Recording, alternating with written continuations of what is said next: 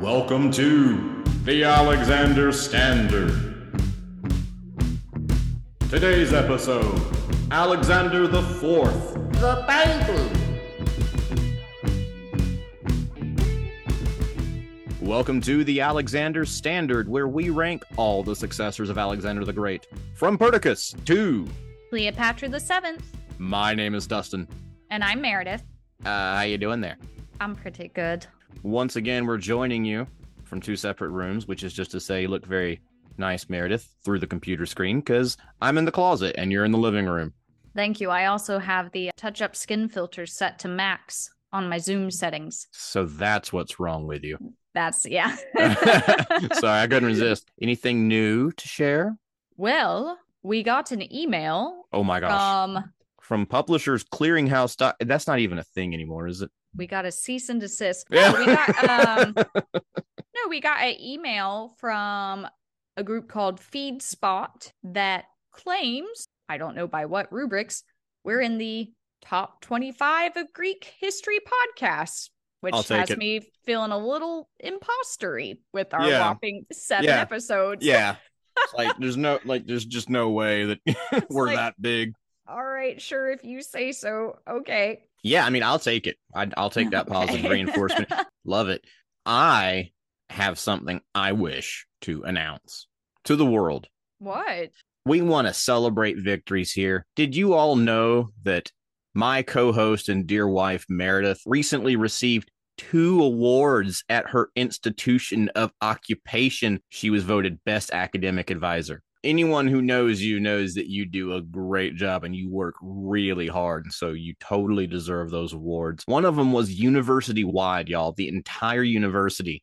Thank That's huge you. Thank business. You. Thank what is you it? all. Yeah, that's that. That's big kittens right there, man. I was about to say that feels a little more legit than the speed spot thing. Yeah. Congratulations, Meredith. And I, Thank as you. I, as your co-host and husband, am just proud of you. Thank you. Every day you impress me. Thanks. Oh yeah, we also got a shout out on Rex Factor. yeah. Um, we're I'm pretty sure this means we're famous now. Oh, see, I I was doing it's like your father finally acknowledges you exist. that that that's that's sad, but also quite fitting for today's episode. no, Because we're talking about someone who would have liked to have his father's approval. He would have liked to have had a conversation with his dad. Mm-hmm. Well, great segue, Meredith. There we go. Didn't even plan it. but seriously though, thank you to Rex Factor for giving us that very generous shout out. They are the inspiration for all the Rexapods, so recognition from them is huge. Hey everyone, this is Meredith. Before we get started today, we wanted to take the time to share with you another Rexipod Battle Royale. They're ranking all the kings and emperors of France. I'm really enjoying it. My grandmother was a lover of all things French, but according to my 23andMe, we're a bit more German than we are French. I won't tell her, but make sure to check them out. They're really great. Bonjour and bienvenue to the podcast you are currently listening to.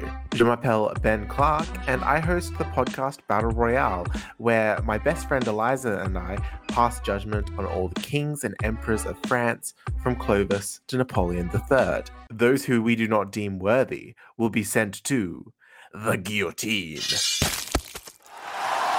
So subscribe wherever you get your podcasts and join us on our macabre adventure from the Dark Ages to the French Revolution and help us decide who's ahead and who's headless at Battle Royale French Monarchs. That's Battle Royale colon French Monarchs, wherever you get your podcasts.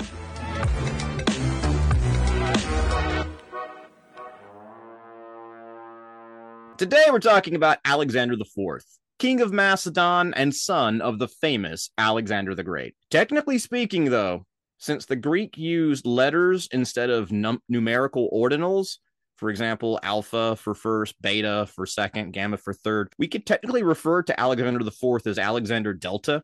Oh, could But- we? You like that? Well, What's your What's your butt? Well, no, my joke is like that sounds like a mashup between the, uh, like an airline and a '90s GI Joe character that didn't make the cut for the cartoon show or even get his own action figure.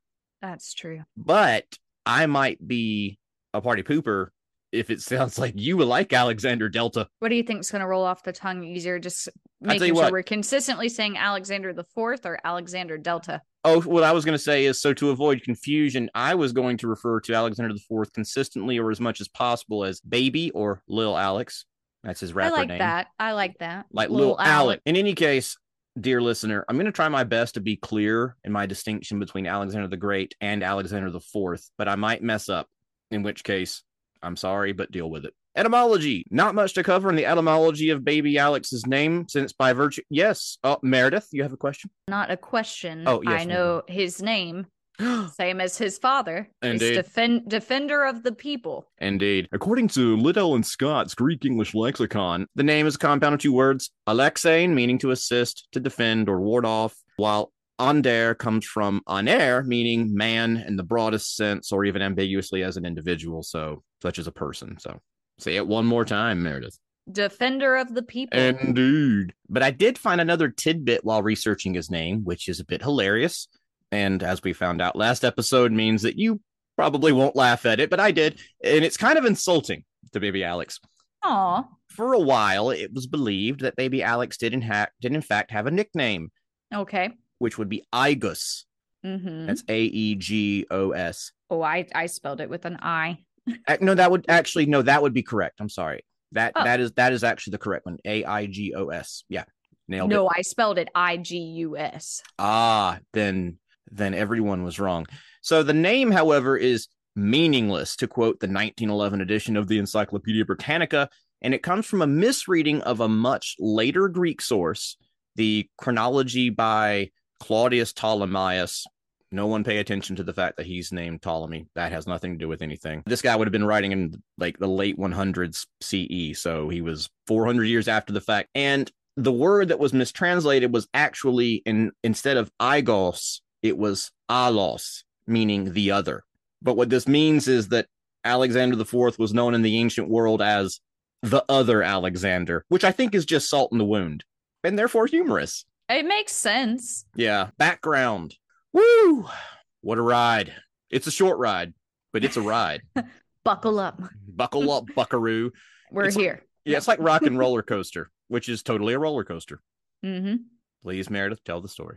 So I once worked for the Disney College program and Dustin came to visit me. And that was the first time Dustin had ever been to Disney World. And we were spending our day at Hollywood Studios. And I was very excited to take him on my favorite ride, Rockin' Roller, Roller coaster, coaster. which as the title means or or should convey, it's a roller coaster.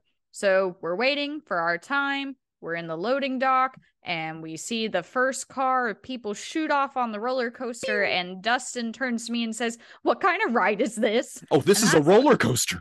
And that's when I learned for the first time one, he's scared of roller coasters and two, me saying rocking roller coaster all day long had not fully cemented in his brain what we were about to go on, but it was over fast. These names can be showboating sometimes, Meredith. I thought Yeah. Rock and Roller Coaster was just them trying to sound awesome. It's like, yes, well, Meredith, last episode you asked when we would get someone for whom we knew a lot about their early life. Well, baby Alex may be that guy because he's only got an early life. Because that's all we have. But we say that considering that, in fact, he lived to be 50.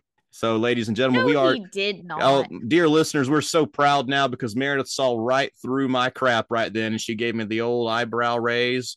No, he didn't. Alexander IV was born in either late 323 or early 322 in Babylon. His father was a minor, relatively unknown Macedonian king from the Argead dynasty named Alexander III, also called Alexander the Great. He did not really accomplish a lot in his life. He did conquer the Persian Empire, but then when he died on June 11th, 323, baby Alex was still in his mommy's tum tum. The sarcasm there being that his dad is Alexander the Great, and we know a great deal about him. This has been Dustin. Okay, speaking of which, baby Alex's mom was a lady named Roxana. Roxanne. I will say, every podcast I've heard mention her in some way, they inevitably do break into the Roxanne song. Oh my gosh. That means it's the ancient version of Sweet Caroline. Bop, bop, bop. So, Roxana, She was the daughter of a Bactrian nobleman named Oxyartes, the satrap of Bactria and also a region called Sogdia. To give you a geographical perspective, Bactria and Sogdia were regions in Central Asia that encompassed the stands, like Turkmenistan, Kazakhstan, Kyrgyzstan, but especially in centered in Uzbekistan, Tajikistan, and northern Afghanistan. Just as we did for Arrhidaeus and Eurydice. And because we have so little for Alex IV, let's go ahead and talk about Roxana. Okay. All right. Roxana's name comes from Old Iranian, in which I confess to have zero training, and apparently means shining, radiant, or brilliant. She was born around 340 BCE, and as we said, was the daughter of a Bactrian nobleman named Oxyartes. Now, Oxyartes had served under a guy named Bessos. Do you remember who Oh, Bessos was? Bessos. yes. He's that satrap that rebelled against Darius and actually ended up killing him. Yep. Mm-hmm. Mhm. And then Alex killed Bessos. Yeah, he was uh, ripped apart because of that reliable Bactrian lumber. And even after Bessus was defeated, Oxyartes actually continued to resist Alexander and the Macedonian army for a time. Eventually, however, Alexander defeated these Perso Bactrian holdouts, and at a celebration to commemorate this victory, he reportedly met and immediately fell in love with Roxana. I think it's the implication that she was captured after a battle because Oxyartes wasn't there, apparently. Oh, but yeah. that's very different than that one YouTube scene I watched from the Alexander the Great movie. Could be wrong. Just the source that I no, was you're reading. probably you're probably right. I yeah, well, I frequently am wrong. No, I think it was, and this may be me misunderstanding it, but from the source I read, it was, and I was trying to cut down on things, but there was like a fortress where a lot of them were kind of had doing their last stand, and they were defeated. But then, like Roxana's there because there were some people who were captured, and then Oxyartes hears about Alexander falling in love with Roxana. He's like, oh, okay, maybe I can do a peace treaty now. This would bring us to the year 327, where Alexander married Roxana in a Macedonian marriage ceremony, not a Persian ceremony. The significance here is that Alexander's Macedonian commanders and soldiers were not really keen on him marrying another foreign woman. Now, Meredith. Which would imply he's already married to another foreign woman. Yes, because Oh, you. oh, oh, Darius's daughters. Nope. But hold on to that one. Who else would he have married, supposedly? That uh the woman that may or may not have existed. Barcina. Barcina. If the story about Barcina is to be believed, then Roxana is his second, but like you're thinking, not his final wife, as we shall see. But as multiple scholars on Alexander the Great have pointed out, namely Albert Bosworth and Elizabeth Carney, among others, a marriage to Roxana had significant advantages. Indeed, Carney states that the marriage to Roxana represents yet another example of Alexander's gift for improvisation. Uh, yeah, he does improv, you know, at my open mic nights. A, Uh, lot, of, a lot of yes anding. at this point in his campaign, most of the Persian Empire had already been conquered, and the proper Persian army had been defeated. All that remained at the time, and was currently a thorn in Alexander's side, was rebels, claimants, and holdouts on the peripheries and frontiers of the empire, which included the Bactrians and Sogdians. At this point, Alexander was getting ready for his expedition into India, so he needed his backyard clean and settled before he tangled with them elephants in India. Thus, by 327, Alexander was likely not interested in a grand political marriage, but more in a union that could conciliate the remaining pockets of Persian resistance. Marriage to Roxana, then, daughter of a Bactrian nobleman and former supporter of Bessos, provided just such an opportunity. But remember, and I'm foreshadowing here, dramatically, Roxana may not be Alexander's final wife. In any case, he did marry her in 327 and then off to India. While there, Alexander appointed Roxana's father, Oxyartes, as the satrap of the Hindu Kush region, which I think further demonstrates the political utility of the marriage. A phrase that I made up that I think makes me sound like a smarty farty and a snooty patootie. And now, Meredith, it's time for a new segment of the Alexander Standard. It's called Unrelated Factoid. Unrelated Factoid. While writing the script, I did indeed type the phrase snooty patootie onto the, into the document, wherein I learned two things. For one, there is a correct spelling of patootie, Oh, which is to say that I misspelled it at first. The correct spelling is P A T O O T I E. So then I thought, well, if that's the case, then it's a proper word. And I looked it up. Patootie may come from the word potato. Number three, colloquially, however, a patootie may refer to a girlfriend, an attractive girl, or the buttocks of a person or animal. Thus, by calling myself a snooty patootie, I am therefore stating that I am a condescending, attractive, potato butted lady. and this has been Unrelated factoids. moving on. As for what Roxana was doing, take two. So for mo- uh, take three. So moving on, shut up. Take four. So moving on. as for what Roxana was doing during Alexander's Persian campaign, we don't really know. Keep the takes with your laughs. I want to keep it all. Yeah. and Okay. Sure. I Sure. Do it. The, the shut up. we'll, we'll see how we feel about it. Okay. According to the historian Ernst Badian, most likely the case that Alexander left Roxana behind in the city of no, I'm laughing at it, in the city of Susa, the capital of the Susiana region, while he was on campaign in India. This is based on the fact that Alexander had also left Darius's mother and his daughters in Susa before proceeding to chase after Bessus in Bactria. So this would be a standard practice, is the point. But an obscure source for the Roman period the so-called Metz epitome suggests that not only that Roxana may have accompanied Alexander into India, but also she may have given birth to another child from Alexander, a baby boy who unfortunately may have died shortly after childbirth.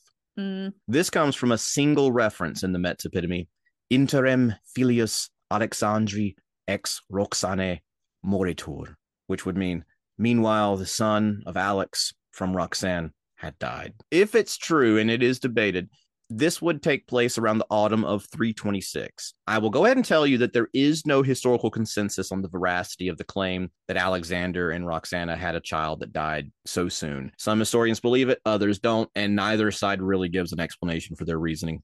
But now we skip ahead to 324. When Alexander returned to Susa, he married another woman named Stateira, the daughter of the former Persian king Darius III. As opposed to Roxana, whose marriage had more immediate political utility, according to Ernst Badian again, this marriage was explicitly, quote, in order to strengthen his claim to Persian legitimacy.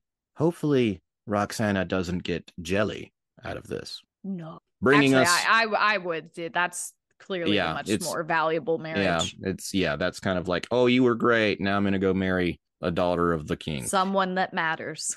Ooh, yes. So now, dear listeners, I don't want to shock you, but in June of the following year, 323, Alexander died. Yes, I understand this is a shock.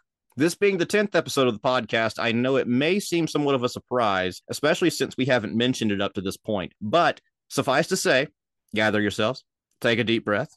in June of 323, Alexander did die. Yes, it's true. Now, now, steady, steady. The shocks aren't over. It was also the case when Alexander the Great died. There were no plans for the succession. Yes, yeah, I know, I know. Meredith, stop pulling your hair out. Stop weeping. Put the cat down. Even worse, Roxana was currently pregnant with Alexander's baby when he died. Oh no! Oh! Okay, but for real, we have heard the story many times about the partition of the uh, empire after Alexander died. So I will spare you the redundant details. All we need to know is the following bullet points. One, some people wanted to split up the empire. Two, some people, mainly the infantry, wanted to make Alexander's brother, Arrhidaeus, king. Three, some people, mainly the top commanders in the cavalry, wanted to wait and see if Roxana's baby was a boy, and if so, to make him king. Hashtag sexism, hashtag feminism. Four, in the end, the compromise was Alexander's brother, Arrhidaeus, would become king, and Roxana's baby, when born and if male, would rule as co king, with Perdiccas acting as the regent for both kings. Really, my chief motivation for skipping over that so fast was so I don't have to tell Meleager's story again. No, we don't need I to ha- hear it. It's like that. It's at the point now. I. I I hate his Ever. name. Like the the sound of that name is painful Yeah. to me. There is one detail surrounding the partition, however, that does warrant mention, since it involves Roxana directly. I think you know where I'm going. oh, I know what it is. Oh, do you know what it is? Yeah. What is it? First off, tone. Second, second, because I'm a good listener. Oh, okay. She she kills his other wives. You're right. Yeah, she does. Within only a month or so after Alexander the Great's death, so it puts us around July or August 323, even before giving birth, Roxana and Perdiccas collaborated in murdering Alexander's third wife, Stateira, as well as her sister, Drypetis. And I just feel like Drypetis is like, I had nothing to do I was about to say, why you want to kill the sister with any of this. You know, I guess no loose ends, but Oh, oh, well, no. She's a daughter of Darius. So Oh, that's right. So if somebody wanted to try and just snatch the Persian part, I feel like if you're born from a king or a queen, at some point you might just look around and be like, damn it. Because Yeah. either everybody is going to be trying to kill you or marry you, and it's just like no one likes me for me. According to Plutarch's biography of Alexander the Great, our only source for this deed, it went down something like this. Now Roxana was with child, and on this account she was held in honor among the Macedonians. But she was jealous of Stateira, and therefore deceived her by a forged letter into coming where she was. And when she had gotten there, slew her, together with her sister, threw their bodies into the well, and filled the well with earth, Perdiccas being privy to the deed and partner in it. I love that last thing. She's like, she did this, she did this. Perdiccas knew about it. that would make it sound like she killed them personally. That's my head canon, but I'm sure that she being, you know, five, six month pregnant, probably got someone to help her do it. I would hope. Yeah. That's so weird. It's like I'm hoping that she killed someone in, in a certain way. Well, no, I'm I'm flashing back. Maybe it was Perdiccas's episode where I'm like, I just want her to have a stress-free final trimester, and now I'm hearing that she was murdering people well, during that time. that would be the end of her second trimester. So her third was probably clear Oh. sailing. it was stress-free. Yeah, there you go. She killed them. We don't ever want to send the message. But, but it is technically true that after that she had no stress. Towards the end of 323, then, after the division of the empire appeared to have been settled and all her rivals dead, Roxana indeed gave birth to a healthy baby boy who was destined for a long, fruitful life as the ruler of a peaceful, united, prosperous, scandal free Macedonian empire, whom she named Alexander after his daddy, a young king we shall henceforth known as Alexander the Fourth, or affectionately here at the old standard as Baby Alex. It's hard to give an exact birth date for Baby Alex. I did find one reference in Curtius Rufus who said that Roxana was five months pregnant when Alexander died, which would suggest a birthday for the wee bairns sometime around October, maybe November. I vote that his birthday is November 4th because that is our wedding day. Let's roll with it. Okay. now and forever. Now, Roxana's story absolutely does not end here, and we have no intention of marginalizing her presence. But from this point further, her story is intertwined with that of baby Alex. So now let's turn back to him. Now, this next sentence I'm going to say, Meredith, is also an idea for a t shirt whenever we start doing merch. You ready? Yes. As for his early life, not much is known. God dang it. Yes. Just as was the case with Arrhidaeus, references to both baby Alex and Roxana disappear for the next couple of years. And what we do have is scattered and ambiguous. Like we already said, we do know from the terms at the partition of Babylon that the two co kings, Arrhidaeus and baby Alex, were under the guardianship of Perdiccas in Babylon. Now, let's pause and consider a question that has actually puzzled historians, both ancient and modern, for a long time, and that is the actual status of baby Alex number four and his relationship with and vis a vis his uncle and co king Arrhidaeus, aka Philip III. That is, were they always co kings from the start? Were their responsibilities divided? Did one king have more power than the other? In answering this question, we turn to a fascinating 1973 article by Christian Habicht, who summarized the controversy and provided a solution. And when I say it's a fascinating article, trust me, I am nerding out hardcore here. All right, the confusion among modern historians is understandable, however, and largely due to the fact that the ancient sources themselves are confused. For instance, sometimes Arrhidaeus is referred to solely as king, but then we also see references to Arrhidaeus and baby Alex collectively as the kings. As one example, in Book 18 of Diodorus Siculus, he says, at chapter 2, section 4, that after Alexander the Great died, Arrhidaeus was immediately made king. A bit later, however, at chapter 18, Diodorus for the first time and thereafter invariably refers to the kings collectively. Thus, some modern scholars think that either Arrhidaeus was seen as the sole king until his own death in 316, or Arrhidaeus was intended to rule until baby Alex grew up and then stepped down, which would make Arrhidaeus himself kind of like a regent, or that both kings indeed ruled jointly but Arrhidaeus had more power, making baby Alex more of a quote minor co-ruler without legal equality and excluded from substantial acts of state. So those are the theories among modern historians. In the end, here's what Christian Habicht says is probably the case. He says it is true Arrhidaeus may have briefly been treated as the sole king at first, while everyone waited on Roxana to give birth. Furthermore, since news travels slowly in the ancient world, even after baby Alex was born, it would take a while for people to hear about it, during which time it would make sense that we would continue to hear about Arrhidaeus in the context as the sole king. But the important point here for our episode is as soon as baby Alex's birth became public knowledge, he seems to have been uniformly recognized as an equal co king alongside his uncle, Arrhidaeus. This is supported not only by the literary evidence already mentioned, but also by the fact that multiple inscriptions have been found throughout Greece and Macedon that refer to both kings by name. The significance of all of this is going to become relevant again when we start to consider the length of baby Alex's reign. So, moving oh, on. Yeah. Okay. That's okay. right. It all had a purpose. well, no, I was just like, okay. Like, all this is great, but doesn't matter. It's like, aha, but it will. So moving on. By mid 320, baby Alex was in Egypt. We know this because Perdiccas was in Egypt attacking Ptolemy and feeding his men to crocodiles, ultimately being stabbed by his own men. Thus, in a flash, was the beginning and the end of the first war of the Diadochoi. Now, even here, we have another indication that these kings were not looked at as puppets, but possibly as legitimate future rulers of the empire. This is because after Perdiccas died, the question immediately turned to who would be the new regent and guardian of the kings. Furthermore, Arrian states that Ptolemy crossed over from the Nile into Perdiccas's former camp, quote, to visit the kings upon whom he bestowed gifts and treated them with the utmost kindness and attention. Furthermore, we know that baby Alex was duly recognized as a pharaoh in Egypt, just like his dad and Uncle Arrhidaeus.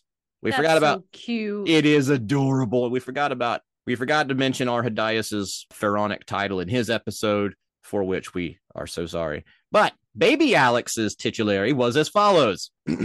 the youthful one, powerful for strength, beloved of the gods, to whom the office of his father was given, victorious ruler in the entire land, he who continually rejoices over the mind of Ra, chosen by Amon, Alexander. I swear, I think the ancient Egyptians were like up on like movie previews mm-hmm. way before we were, because all of that, like youthful one, beloved, victorious, continually rejoices, Alexander. This summer, Perdiccas is dead. In case you can't tell, I'm already starting to write the script for Ptolemy's commercial. Meanwhile, um, after Perdiccas died, two of his former lieutenants were briefly placed, placed in command of the army and acted as regents, and they moved north into Syria, where they were met by Antipater at a place called Triparadeisos. There, after a bit of tension spurned on by Eurydice, our certified best girl, best girl, control over the empire and regency of the kings was ultimately granted to old man Antipater. And after reaffirming most of the satrapal assignments and allotting a few new ones, since there were some vacancies due to death or being outlawed, Perdiccas and Eumenes, Antipater proceeded home towards Macedon with both kings in tow. Now, we have the briefest, ever so briefest details of what life may have been like, not only for Arrhidaeus, but also, and especially for today's episode, baby Alex. While he looked they were... at Antipater and said, Are you my grandpa? Unfortunately. Oh my god. he needs a father figure. Oh my god. I just realized you know those like those like Disney shows or kids shows where it's like some baby animal's discovered and it looks around like, Are you my mom? Uh, so we have the briefest details for what life was like for baby Alex while he was under Antipater's guardianship. Are you my dad? First, we can infer from a later passage in Diodorus Siculus that baby Alex was brought up in the customary manner of Macedonian royalty. He was raised alongside companions of similar age, possibly I, I just combined the words probably and possibly, possibly other nobles, and he had a royal education. In Greek, that would be agoge basilike. We also know that baby Alex had bodyguards assigned to him at some point, which was the standard procedure for a Macedonian king. The same was the case for his dad, Alexander, and we we know that because a lot of his bodyguards are involved in these civil wars now, and even for his uncle and co-king Arrhidaeus. We know this from a very, very fragmentary inscription from Athens that referred to at least two men, Iolaus and another guy named Philip, both of whom were identified as bodyguards of Alexander. There may be a third guy, but but I couldn't find him. Now, I myself stumbled onto something interesting that, to my knowledge, no one has mentioned. And if right, I'm totally going to write an article about it, in which case no one can take credit for it since I'm calling dibs now, hands off losers. TM, TM. Do the names of those two bodyguards sound familiar? Iolaus and Philip. If not, that's okay. Well, yeah, I mean Philip because we've Yeah, had two people everyone's named, named, yeah. Philip. You're going to have some more too. What about Iolaus? Mm, no. Those are actually the names of two of Antipater's sons, Oh. which would indeed suggest that upon taking charge of the two kings, Antipater was surrounding them with prominent people that he could trust. As for um, Antipater's tenure as regent of the kings, we do know, of course, that it was ultimately short lived because Antipater died the following year in early 319 after succumbing to a nasty case of being old. Brief. Happens to the best of us. But we'll be right back after these messages. Getting old is a disease that can strike slowly without warning.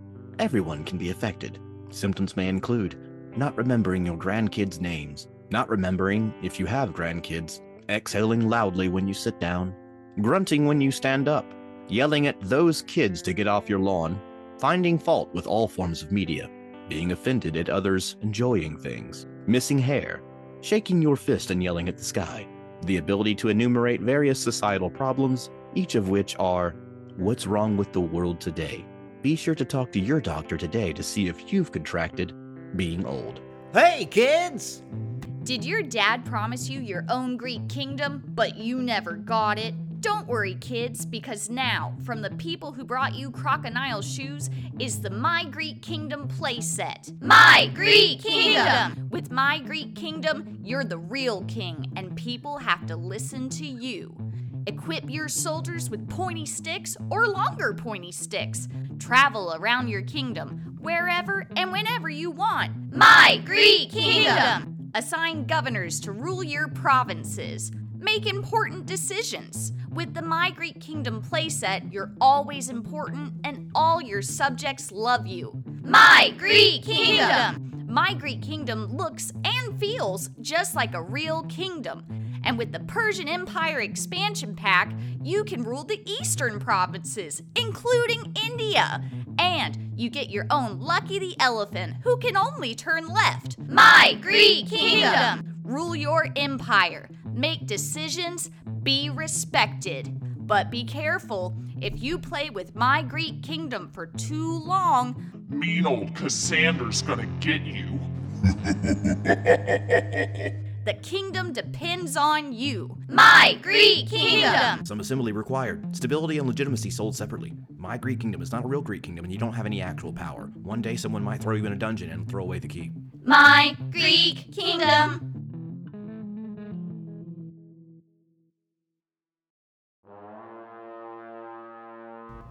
And we're back. brings us to 319. Like we said, Antipater dies. Well, whereas Alexander the Great didn't have a succession plan, and which totally screwed up the empire, Antipater did have a clear succession plan. uh, and it doesn't completely screw up the empire, but it does encourage other people to completely screw up the empire. And so, as we saw in the episodes on Antipater himself, as well as Arrhidaeus, Antipater had a son, Cassander. Now, although Cassander was 36 at the time, Antipater thought that Cassander was too young to replace dear old, and we mean old dad, in administering the empire and acting as regent for the kings. Instead, on his deathbed, Antipater handed over the regency of the kings and control of the empire to an upper middle age slash young geriatric veteran commander named Polyperchon, who we at the old standard have designated as the sad dancing clown. Uh, now I have a Dustin edit. So my anxiety and um, integrity as a young professional historian requires me to point out there's no evidence that Polyperchon was actually a clown. though he was apparently quite the salacious dancer in his later years, as we will find out in his episode. Well, Cassander doesn't like this, and he immediately makes an alliance with Antigonus the One Eyed, who is currently in Anatolia fighting Eumenes, and his good buddy in Egypt, that most clever of clever beavers, Ptolemy. This new alliance of Cassander, Ptolemy, and Antigonus against the regency of Polyperchon, and eventually joined by Olympias and Eumenes, would lead to the Second War of the Diadochoi, which would last from 318 to 15. From this point in our story, things get rather weird for the kings of Macedon. During the brief period of peace between the First and Second Wars, which lasted just a couple of months, we do know that Antipater and then Polyperchon often sent letters or published decrees in the names of the kings, sometimes even speaking for them. We'll be addressing some examples pretty soon, and indeed, we've already seen them in the case of Arrhidaeus in his episode. But as before, uh, this would commonly take the form of references in general terms to the kings collectively. Now we are moving into early 318. As a final bit of background info, we will recall that Olympias, mother of Alexander the Great, is still around, and she famously never got along with Antipater. In fact, their feud was so intense that Olympias apparently decided to leave Macedon as early as 330, going back to her homeland in Epirus. And just as a reminder, Epirus was to the west southwest of Macedon, whose people, called the Epirots, were kind of sort of half Greek, half barbarian, but don't tell them that, cousins to the Macedonians. We'll talk more about Epirus in a later episode, but it will suffice to say that, for better or for worse, Epirus and Macedon have a close ish relationship. Case in point, Olympias herself was an Epirot princess from the ruling Ayakadai dynasty. Well, Polyperchon was pretty keen on what Cassander was up to, and he knew that a storm was a coming from the east. Consequently, Polywanacracker Khan needs allies to shore up his legitimacy in the Macedonian homeland. And who better than the charismatic, snake worshipping, sleeping with the serpents, killing anyone who got in her way, hashtag mom boss herself, Olympias. Pronounced menacingly. Thus, in early 318, Polyperchon sends an annoying Evite to Olympias, asking her to return to Macedon as soon as possible, to take charge of the son of Alexander, and to assume responsibility for him until he should become of age and receive his father's key. Now, by mid 318, Polyperchon himself left Macedon and moved south into Greece, where he was anticipating an attack from Cassander and trying to shore up Greek support there. The significance here is we have a brief reference to Polyperchon in central Greece with both kings, and he may have been en route to pick up Olympias at the time. Soon after, as war with Cassander seemed more inevitable, both Polyperchon and Olympias sent messages to our best boy, Eumenes, in Anatolia, in the name of both kings, an important detail in a moment, promoting him to the role of co regent for the kings and asking him to come to their aid in Macedon. At some point over the course of 318, however, Arrhidaeus and Eurydice may have made their way back to Macedon with or without Polyperchon. We know this because by early 317, our certified best girl Eurydice, acting on behalf and in the name of her husband Arrhidaeus, invited Cassander to come and seize power in Macedon. Eurydice did this because she probably correctly assumed that Olympias, upon her eventual return and assumption of the guardianship over baby Alex, was going to kill both Arrhidaeus and Eurydice in order to place baby Alex on the throne. So now we have some back and forth and control over Macedon, which is kind of confusing, but let's just go ahead and push through it. And I know that we've been doing a lot of backup, but that's just because we've got next to nothing about Alexander the Fourth, and all I've got is what everyone else around him was doing. By now, in 317, Cassander and Polyperchon are maneuvering and skirmishing in Greece. Shortly after Eurydice sent the invitation to Cassander, however, he came up north from Greece and kicked Polyperchon out of Macedon. It's possible that Polyperchon wasn't even in Macedon at the time, in which case he was in Greece, in which case Cassander just, you know, kicked out the regime that was in control at the time. The effect in either case was the same. He puts Eurydice and Arrhidaeus in control. And then, no sooner than he arrived in Macedon and took over the country, Cassander then departed again to go back down into Greece and tangle with Sparta, who apparently was still a thing and totally mattered somehow. but in doing so, Cassander had left Macedon vulnerable. Capitalizing on this moment, Polyperchon linked back up with Olympias, who had brought troops from Epirus and marched back to retake Macedon from Eurydice and Arrhidaeus. And although we don't have clear evidence of this, there is distinct reason to believe that baby Alex was present in the camp of Olympias and Polyperchon at the time. I like to imagine him in his own little chariot with his own little sword. Go Yeah. get him. He's just playing with his My Greek My Greek Kingdom playset. Hmm How old is he now? Thank you for asking. So Alexander the Fourth at this point in 317 is about six or seven years old. Don't even know no better.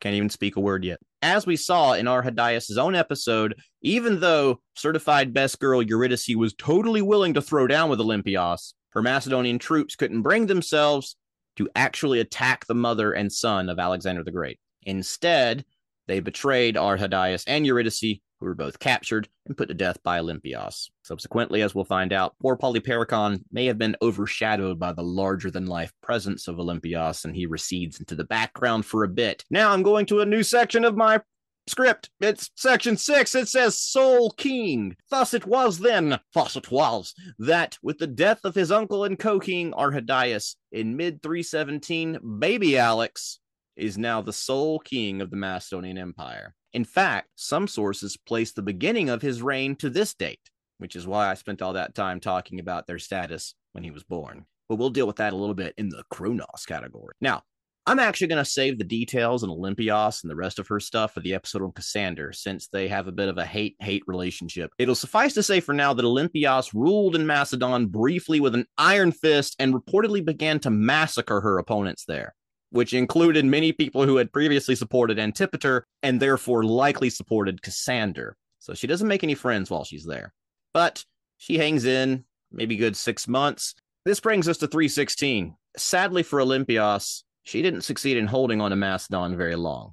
Poor Polyperchon was unable to hold off Cassander's army, and he was outmaneuvered by Cassander, who rushed into Macedon and retook the country. So by early 316, and I'm talking about January or February, so real early, Cassander had already besieged Olympias in the city of Pydna. Ironically, this may be where Olympias herself had captured Eurydice the year before, so this is kind of poetic. Now, to be fair, Olympias held out for a while in Pydna.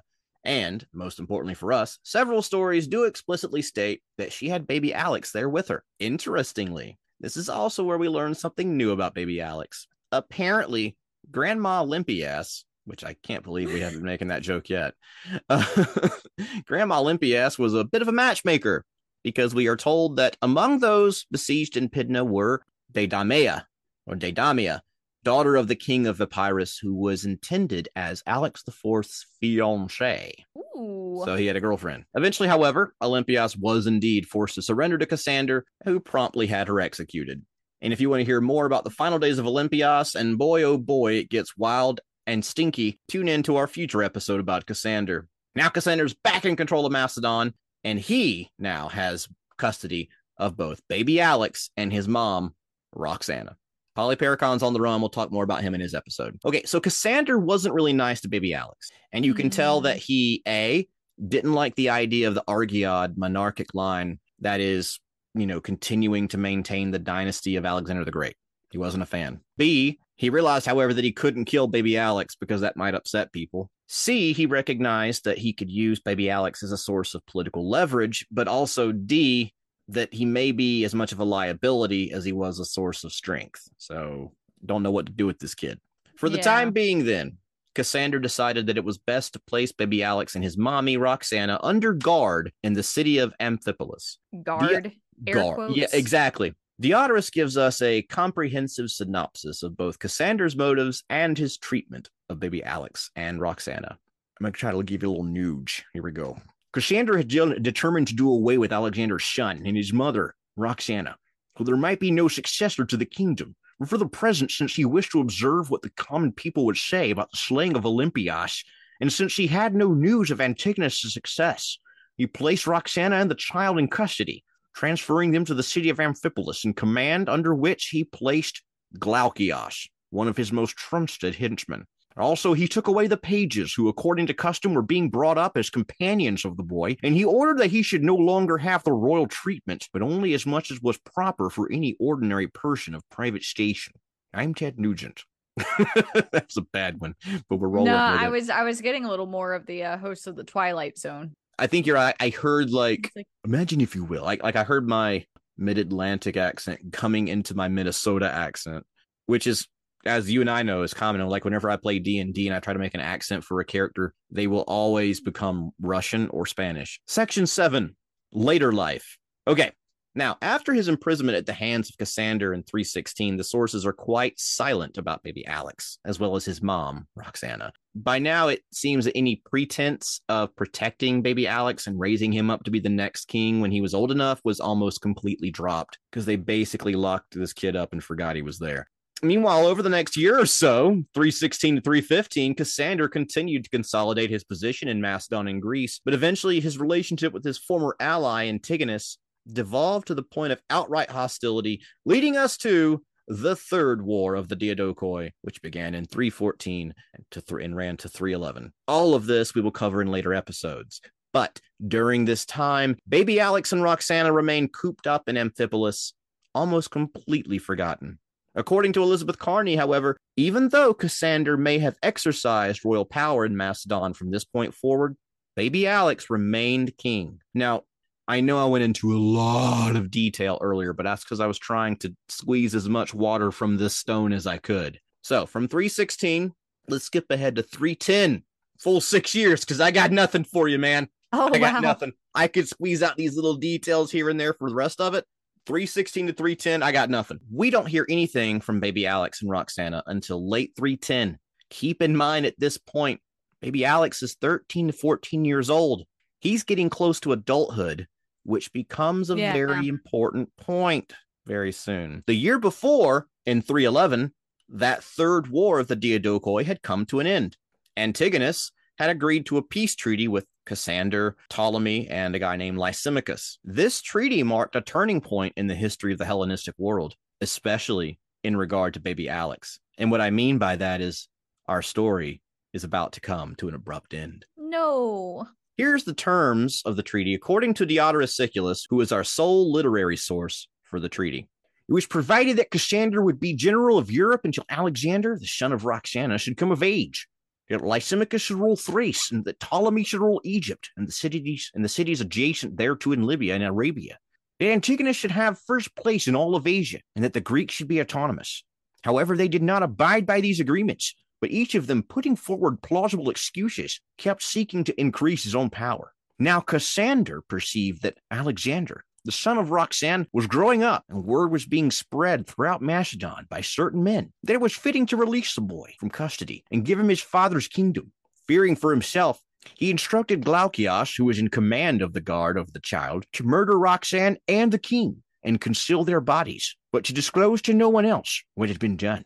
When Glaucias had carried out the instructions, Cassander, Lysimachus, and Ptolemy, and Antigonus as well, were relieved of their anticipated danger from the king. For henceforth, there being no longer anyone to inherit the realm, each of those who had rule over nations or cities entertained hopes of royal power and held the territory that had been placed under his authority as if it were a kingdom won by the spear. So, somewhat anticlimactically, Diodorus concludes by saying, This was the situation in Asia and Greece and in Macedonia, which I think is just funny. Alexander the Fourth and Roxana is dead, but we're not done quite yet.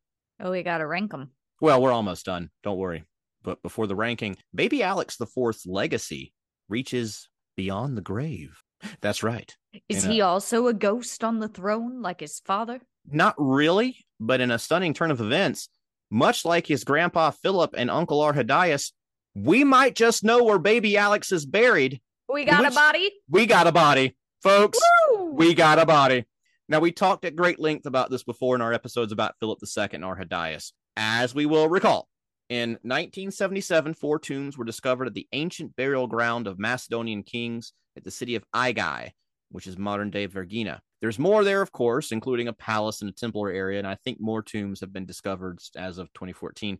But the first four discovered are the most famous and the ones that are important to us right now. The biggest debate surrounds the identity of tombs one and two, namely which one belonged to Philip II and which belonged to Arrhidaeus. Now, I think I unfortunately have flip flopped in my own accuracy in previous episodes, but that's because the debate is still ongoing. There are multiple articles that go back and forth on the issue, each one claiming to have the definitive answer.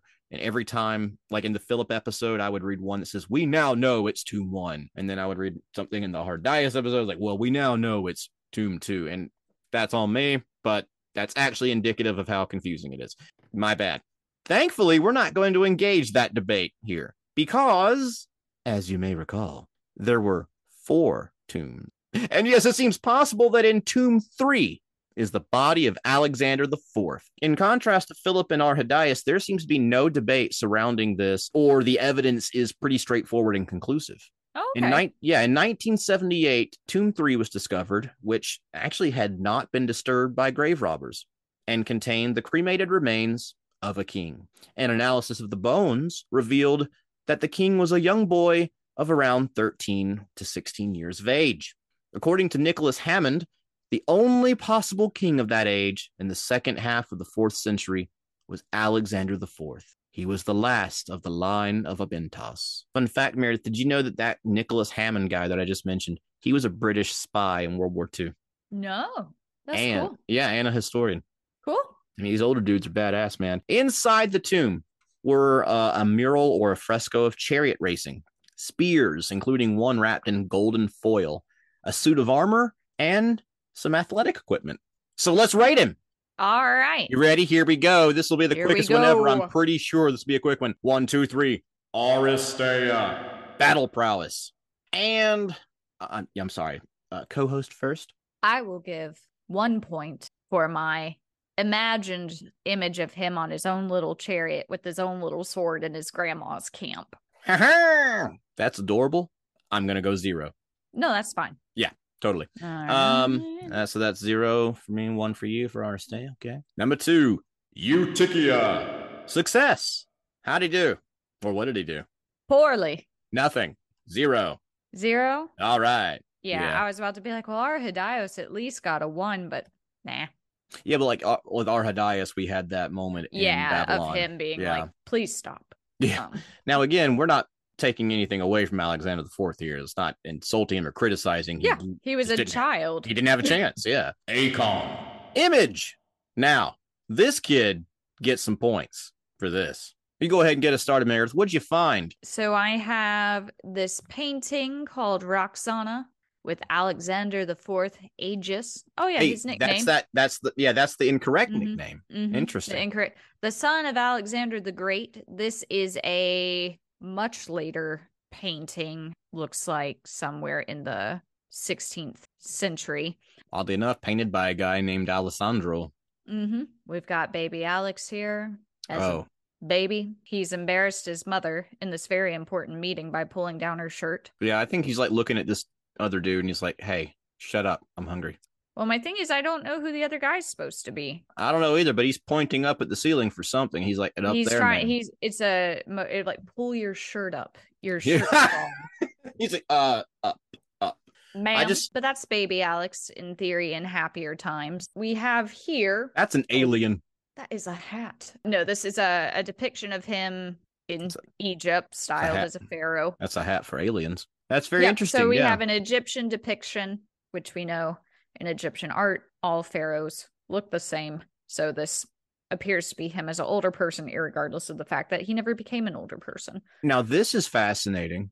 It looks like that was dated to 315, which would mean that this was commissioned when he was in prison. Ptolemy's weird. No, I mean I think it just goes to show that like these were not empty titles or puppets, at least at first. Mhm. They were really looked at as legitimate rulers. Yeah. You know, So we've and Alex. Yeah, So we've got that. got that. Um, and then there's this coin here, which I'm not as sure about. I mean, it is very much in the style of the coin that we saw for Alexander and the coin that we saw for Arrhidaeus. So it, you know, it's not out of the realm of Yeah. possibility that this is supposed to be him. But once again, we have a much older person here. I say much, I say like in your 20s, but this is a depiction of him as an adult, and we know he did not make it Mhm. to adulthood. So that's what we have. You know, we have in the past given points for contemporary images, and that Egyptian Yeah. hieroglyphic, Sure. I at least feel confident saying is contemporary. Can you click on the coin, make it bigger? Yeah. Let me look at that because it's got some imagery there, like you're saying. I mean, very much like the coin we had for Alex and the coin we had for our Arrhidaeus. Yep. This this just seems to be standard Macedonian king coin. Yeah, that line at least on the reverse side, you can actually see the word Alexandros or Alexandrou. And I'm trying to look at this other one. Looks like he's got that um that lion's scalp helmet Mhm. that Alexander would wear. Now, I know that it's hard to tell with these things, but I will tell you, like a lot of the ancient world, they did their best to try to show distinctions. And I'm not trying to be mean when I say this. That the person on this coin's got a bit of a pudgy face, and I don't think Alexander was de- depicted with that kind of a full face. So that actually might lend credence to the idea of this being an authentic, at least, depiction of Alexander the Fourth. And we will, of course, post these links to these images online. That's that's a good find right there. Yeah, I'm looking at the coins we posted of our Arrhidaeus. They all have that kind of lion's mane depiction, but you can definitely tell differences in the faces that this isn't just co- copy paste. Cool. No, I'll give him a five. What do you think? That's fair. All right. So that's a 10. All right. Mania. Craziness. Zero. Yeah, he didn't do anything. No. No. And then Chronos. time. Now here we have to have a little bit of a discussion. So I've already decided. okay. I'm just going from the moment he was born because it was decided before he was born that if he was a boy, he'd be co king. So, Well, Meredith, that is Mm. something that I completely agree with. So oh, good. no discussion there. Mm, Yeah, so that's 13 years, which makes him equal to Alex. He gets 20 points. That shoots him out way ahead. Um, all right. Catastrophe. Did he die a peaceful death or did something bad happen? Something bad. Something real bad happened. Forgot to tell you there was a rumor he might have been poisoned, but Why can't we just? No, I'm not going to say that. you, oh, you were going to say, why can't we just have a good stabbing? What's wrong with the world today? no, I was going to say, why can't we just have a good smother in your sleep? Join us for our first Patreon episode where Meredith and I discuss and rank the different How we would like to die. the different trauma levels. All right, give me some, give me, give me some scores. Being carried by the skin of his teeth. I mean, being king since you were a baby. He has 31 points So where does that put him in comparison to others? in the only thing that matters to you. He has beat Perdiccas. Woohoo! That has him Eumenes number one, Antipater number two, Baby Alex number three, Perdiccas number four. Perdiccas number four, Eurydice number five, and Arrhidaeus in last place. Meredith, does he get the Alexander standard? Would you stop someone in the street and tell them about baby Alex? No. You want to surprise you, Meredith? Yeah. I agree. Let's not give him the standard. Okay. I Yeah. was like, we've got nothing. I subverted your expectations doubly there because you were like, how's he going to do it? How's he going to do it? And then I didn't. For you see, I'm an agent of chaos. Okay. Yeah. So baby Alex does not get the Alexander standard. Sorry, buddy. Not your fault. All right. Meredith, do we have any social media or anything that exists of such of such a nature? And if you enjoyed the show, please leave us a rating or a review. And if you'd like to connect with us further, you can find us on Facebook at the Alexander Standard Podcast, Instagram at Alexander Standard Pod, Twitter at Alex Standard Pod, or you can email us at alexanderstandardpod at gmail.com. Yeah, and I just want to go ahead and toss on that. Hey, send us questions. I'm a nerd and I love to talk. Next episode's gonna be none other Polyperchon, the dancing clown. And until that time, this has been The Alexander Standard. Are find a way to- you okay? We gotta find. I'm I'm awesome, man. We gotta find a way to keep that in there. You just keep yawning, and I'm like, poor thing.